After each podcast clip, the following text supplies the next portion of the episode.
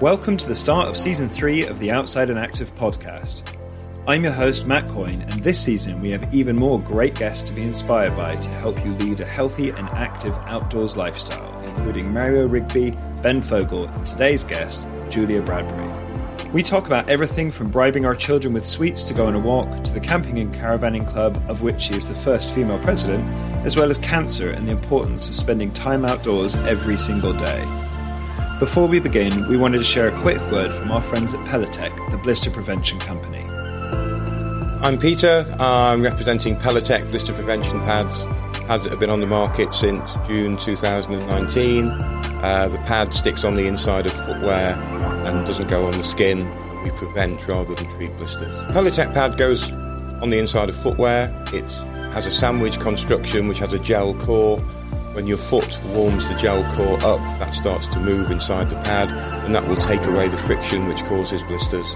You can stick the pad anywhere on the inside of your footwear, the heel, the instep, if it's conformable enough to go into the toe area and will take it, will work with your skin to reduce the friction which causes blisters and the pad will also wick away moisture, reducing the risk of infection if you do get a blister. The pad is for everybody, men, women, uh, children, people doing D scouts, walkers, hikers, runners, ladies who wear high heels, dancers, we sell a lot to the military, so a very multi-purpose usage. Uh, we're on Instagram, Facebook, Twitter, all the normal social media platforms. Our website is www.pellitec.co.uk. Um, you can also find us on Amazon and other well-known marketplaces.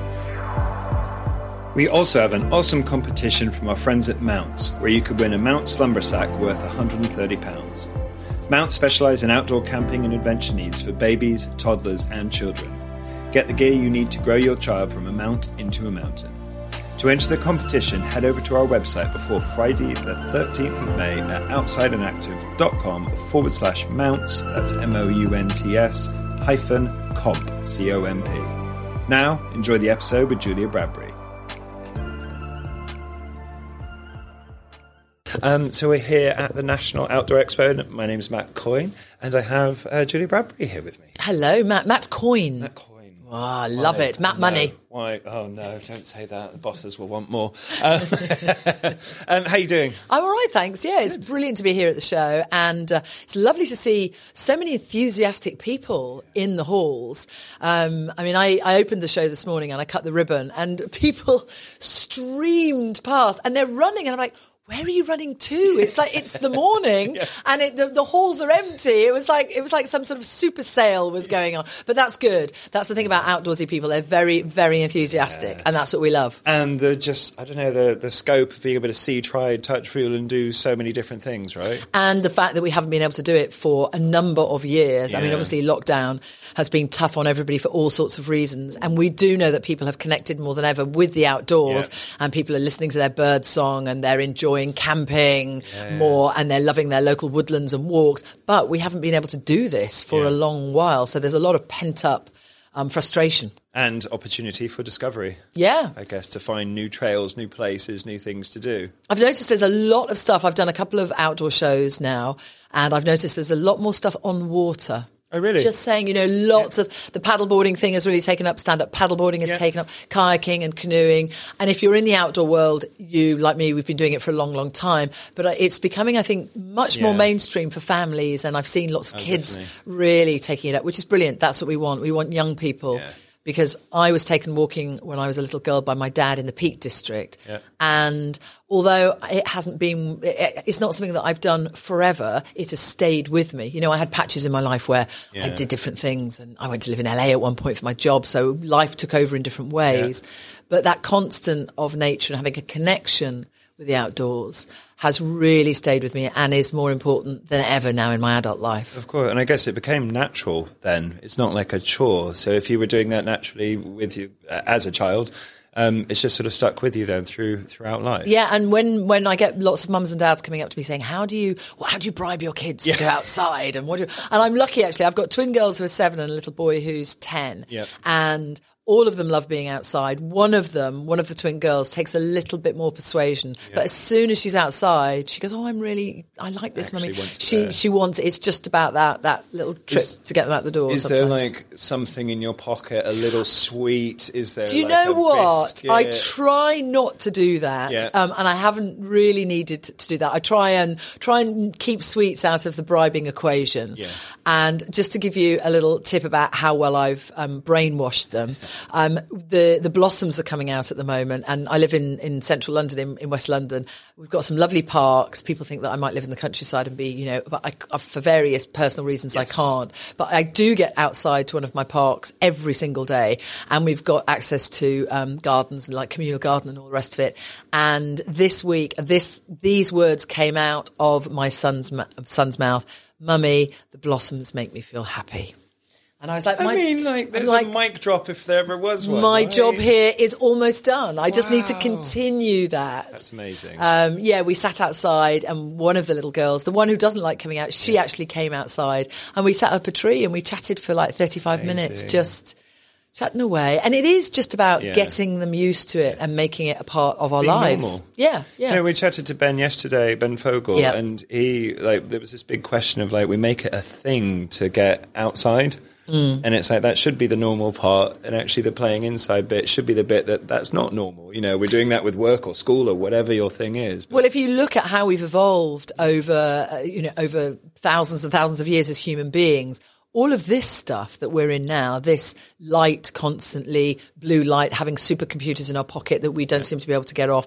All of this is so new. I mean, new in our lifetimes. I'm not saying it's our great great grandparents new. It's new for, for me. grow up in it, yeah. No, we Yeah, didn't yeah. grow up like this.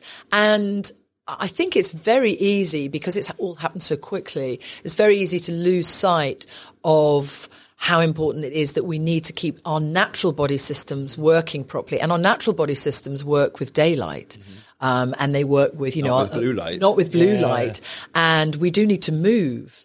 Um, and we do need, you know, to incorporate natural exercise like walking and movement into our everyday lives because otherwise that's when we start to get ill and we start to Yeah. feel run down the effects of it, yeah. by all of our stressful lives. absolutely.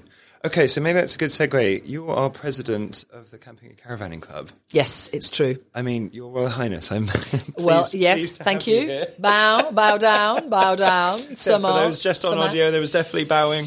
Um, so tell me a bit about that. Like, how a how do you become that? But more so, why like why is that so important to you? So the Camping and Caravanning Club is one of the oldest camping uh, clubs in the country. So it's got a real rich history in camping, and it was founded many, many years ago by some men. We won't mention the men names at the moment. we won't talk about Thomas and, and his crew. But it was essentially, I mean, it, when it was founded more than 100 years ago, it was a very, the outdoor world was male dominated. I mean, I remember doing stories on Countryfile about ladies who had to go walking with their husbands because they're not, they were not allowed to go walking on their own. Women were not allowed to walk. You know, it was frowned upon. It was, it was a, it was very much not the thing that, that ladies could do. I mean, obviously there were breakaway women Yes. and we've got, we've got lots of lovely heroines uh, and trailblazers that we can listen to. But, um, when I started doing some work for the club, I was very aware of their history. And there were two things that really keyed with me. They're very, very passionate about the outdoors and they're also keen to encourage people who are not necessarily mad hardcore campers to come along for the ride. Because I think we all fit into, we could all fit into two categories when it comes to the outdoor world. I, I, I always say you can be, is put your hands up if you find the outdoors restorative, easy to easy to say, um, a restorative place, healing, um, calming, and a sort of a part of building up your health and maintaining your health.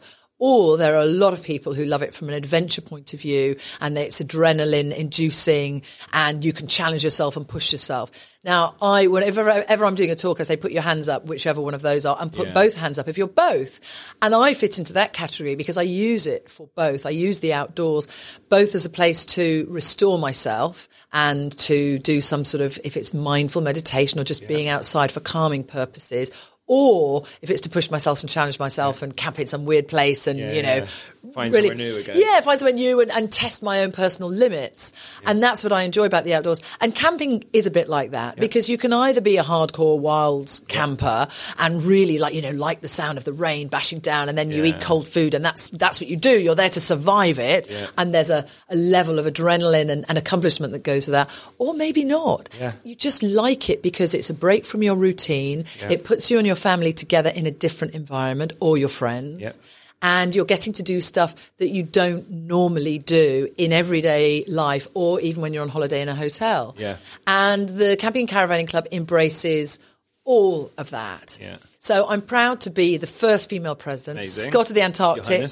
Thank you. Scott of the Antarctic is a former president, and um, Baden Powell, who set up the, the Scouts, is another former president. So pretty, you know, Yeah, tough men, Yeah, like- which is good. Yeah. And I'm proud to be the first female president because I hope I'm encompassing a rounder view of what the outdoors is and you know I've just explained to me what it is and and and we have exactly we share the same values and Yeah. I mean I've been doing it for a long time now we're all friends they're you know they're part of my family and I'm sort of like the mother earth for them all I'm old enough to be the mother earth now as well But I think that's what's also quite interesting of how maybe the shape of the club type stuff has changed from this kind of maybe it's a lot of people assume of like old people in their van that go, but it's not like that anymore. No. it? it's It's- it's, everyone. It's, I mean, we've, you'll notice when you come to this show, there are lots Yeah. of younger people Yes. who are at the Outdoor Expo, which is brilliant.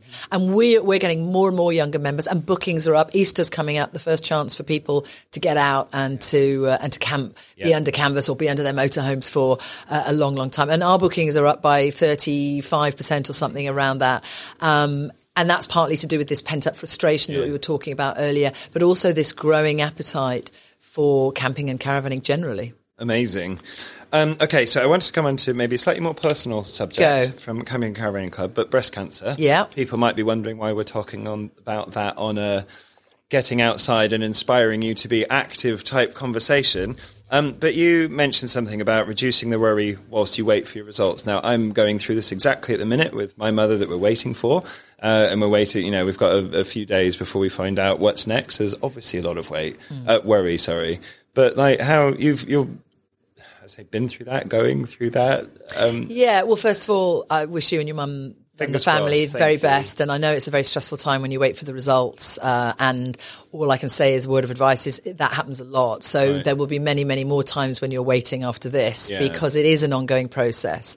Um, there are lots of tests and the one, lots of things I've learned about breast cancer and I'm actually making a documentary about it. But the, the one thing is that all of our breast cancers are very, very different. Yeah. So if your mum was here in the room now, we'd sit down and we'd have a chat, and we I would ask her all sorts of things, and it and her answers will be very different to my answers. I mean, when you look on some of the breast cancer websites, there are maybe ten or eleven breast cancer breast cancer types or Right. related diseases. So that's how individual each of our journeys is. Um, so you, you can't be, you know, people say, oh, well, the recovery is much better now and, and, and um, the results are much better now. It just depends what kind of breast cancer you have.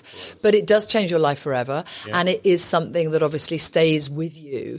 And um, for me, I found out at the end of last summer and I've had a mastectomy. So I've lost my left breast.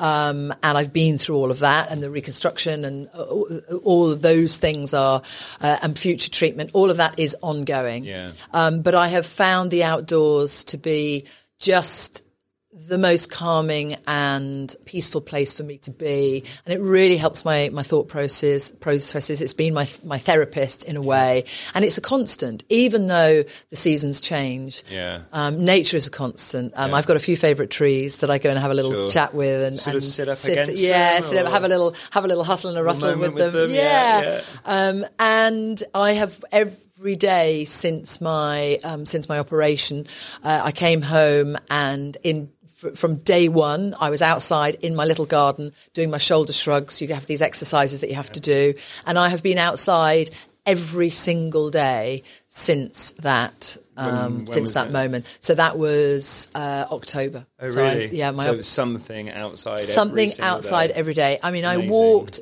really slowly. It was Yeah. more of a shuffle, Sure. to be honest. But from the moment it. I got home, I did it, even if it was just five minutes. Yeah, around the block or whatever. Um, Yeah, it just felt for me, it was something, it was a good way to punctuate the day as well. It's like, okay, I haven't been outside yet. When am I going to do that? And fit that in between your cups of tea or you're lying down or you're whatever it might be. yeah. And I think it's helped and is helping me with my recovery. And I would really recommend it to everybody. Think about think about nature as a healing place. And we know now, research has shown that there are so many benefits to being out outdoors. Um, there was one study that showed that if you're outside for 120 minutes a week, so that's nothing. That's two hours over a week. And this was not one hour followed by another hour. This was across the week. Uh, everybody felt and everybody responded positively from a mental health point of view and a physical. Um, That's incredible. When you have view. 24 hours in a day, it's not a great deal of time to. Just make half an hour a day absolutely. to go outside, boost your circadian rhythm, boost your inner hormones, your Yeah. immune system, sniff up new microbes which build your immune system. Look at a tree, head to a local park, say hello to the ducks. Just, just do it. it Amazing. it's, it is, it is where we come from as human beings. Absolutely. That's how So we've it's evolved. return to nature, right? Yeah, and it's not like a, as you said, we shouldn't make it a big deal. It's just like make it part of your everyday staying healthy Yeah. routine. It should be normal. It's starting to be prescribed now. There are experiments going on around the UK where doctors are prescribing time outside and walks outside. And I work with a psychotherapist called Jonathan Hoban. He's a friend and a colleague, and we've done some projects together. And he's a walking therapist. So people go to him with his with their problems. And he used to um, see his patients in an office, and then he started walking therapy, taking them out around various parks and stuff wherever wherever he's located at the time. And now he doesn't do therapy inside anymore. Everybody goes for a walk with him, and that's how they discuss their problems. And he says that people feel more free when they're discussing their problems. Yeah. It's an easier way to talk, and it's just a better way, a better Yeah. environment of healing and talking. Yeah. And and he and I both agree that that it should be prescribed that we all walk We should do it anyway, outside right? every day for Yeah. 30 minutes. Well, I've noticed in, in work world that we do quite a few more walking meetings. And that might be picking up a coffee or it might be walking to a pub lunch. But that's all Um, good. but you're still, it's just being outside in that openness of things. And it's like how conversation flows is totally different as well. So I can see, Yeah. I can see the benefits. And it's a good way if you're if you're a parent with um, young adults, if you've got teenagers as well, it's a good way to get them to talk. Yeah. they find it easier talking not face to face, and it's not confrontational, and it gives them a bit more space and time to talk Very about stuff. advice. It's a really good, good thing advice. to do. Well, Julia, um, if you want people to find, I say find out more about you. I mean, it's like Google; they'll find more about you.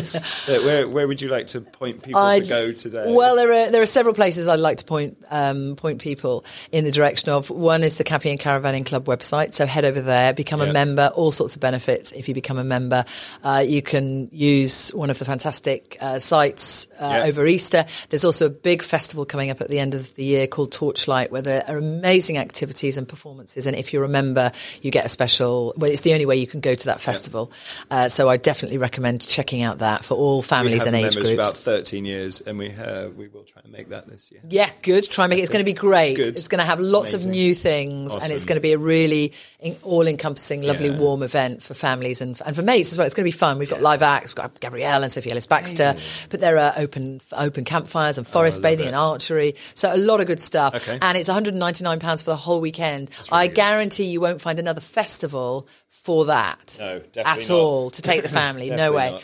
So I would recommend that people check that out and go to the theoutdoorguide.co.uk, which is the website I set up with my sister, which is all about the outdoors. And we're running something at the moment called the Wellies and Waterproofs campaign, which is to get the very basics of outdoor gear to young children across the country who can't go outside because they haven't got waterproofs and wellies. And that's a huge uh, restriction for a lot of families, a lot of disadvantaged families who haven't got money. You know, you've got families who are struggling, money. Yeah, struggling to work out between eating and heating at the moment. Um, and our goal is to provide um, a uh, 10 sets of waterproofs and wellies to every state school across the UK over the next number of years. So you can get involved there if that sounds like something Incredible. you'd like to help with. And definitely, so they can find that out on the site. on They the can find out outdoor on the outdoor guide, and it can be a company. Yep. If you want to provide those kits to your local school and have all the feel good um, factors that go along with that, we give you a certificate, and you you know you become a local hero because you've helped these Yeah. these kids access the outdoors. then you can get involved like that. Or if you want to do a big fundraising walk over the summer for us, then that's a great thing to do as well. Amazing. Well, Juliet, thank you so much for your time. Really appreciate it. It's a pleasure. And, Great uh, to talk to you. enjoyed listening to it as well. Hope so. Thank you. Bye bye. Thank you for listening to the Outside and Active podcast and this episode with Julia Bradbury.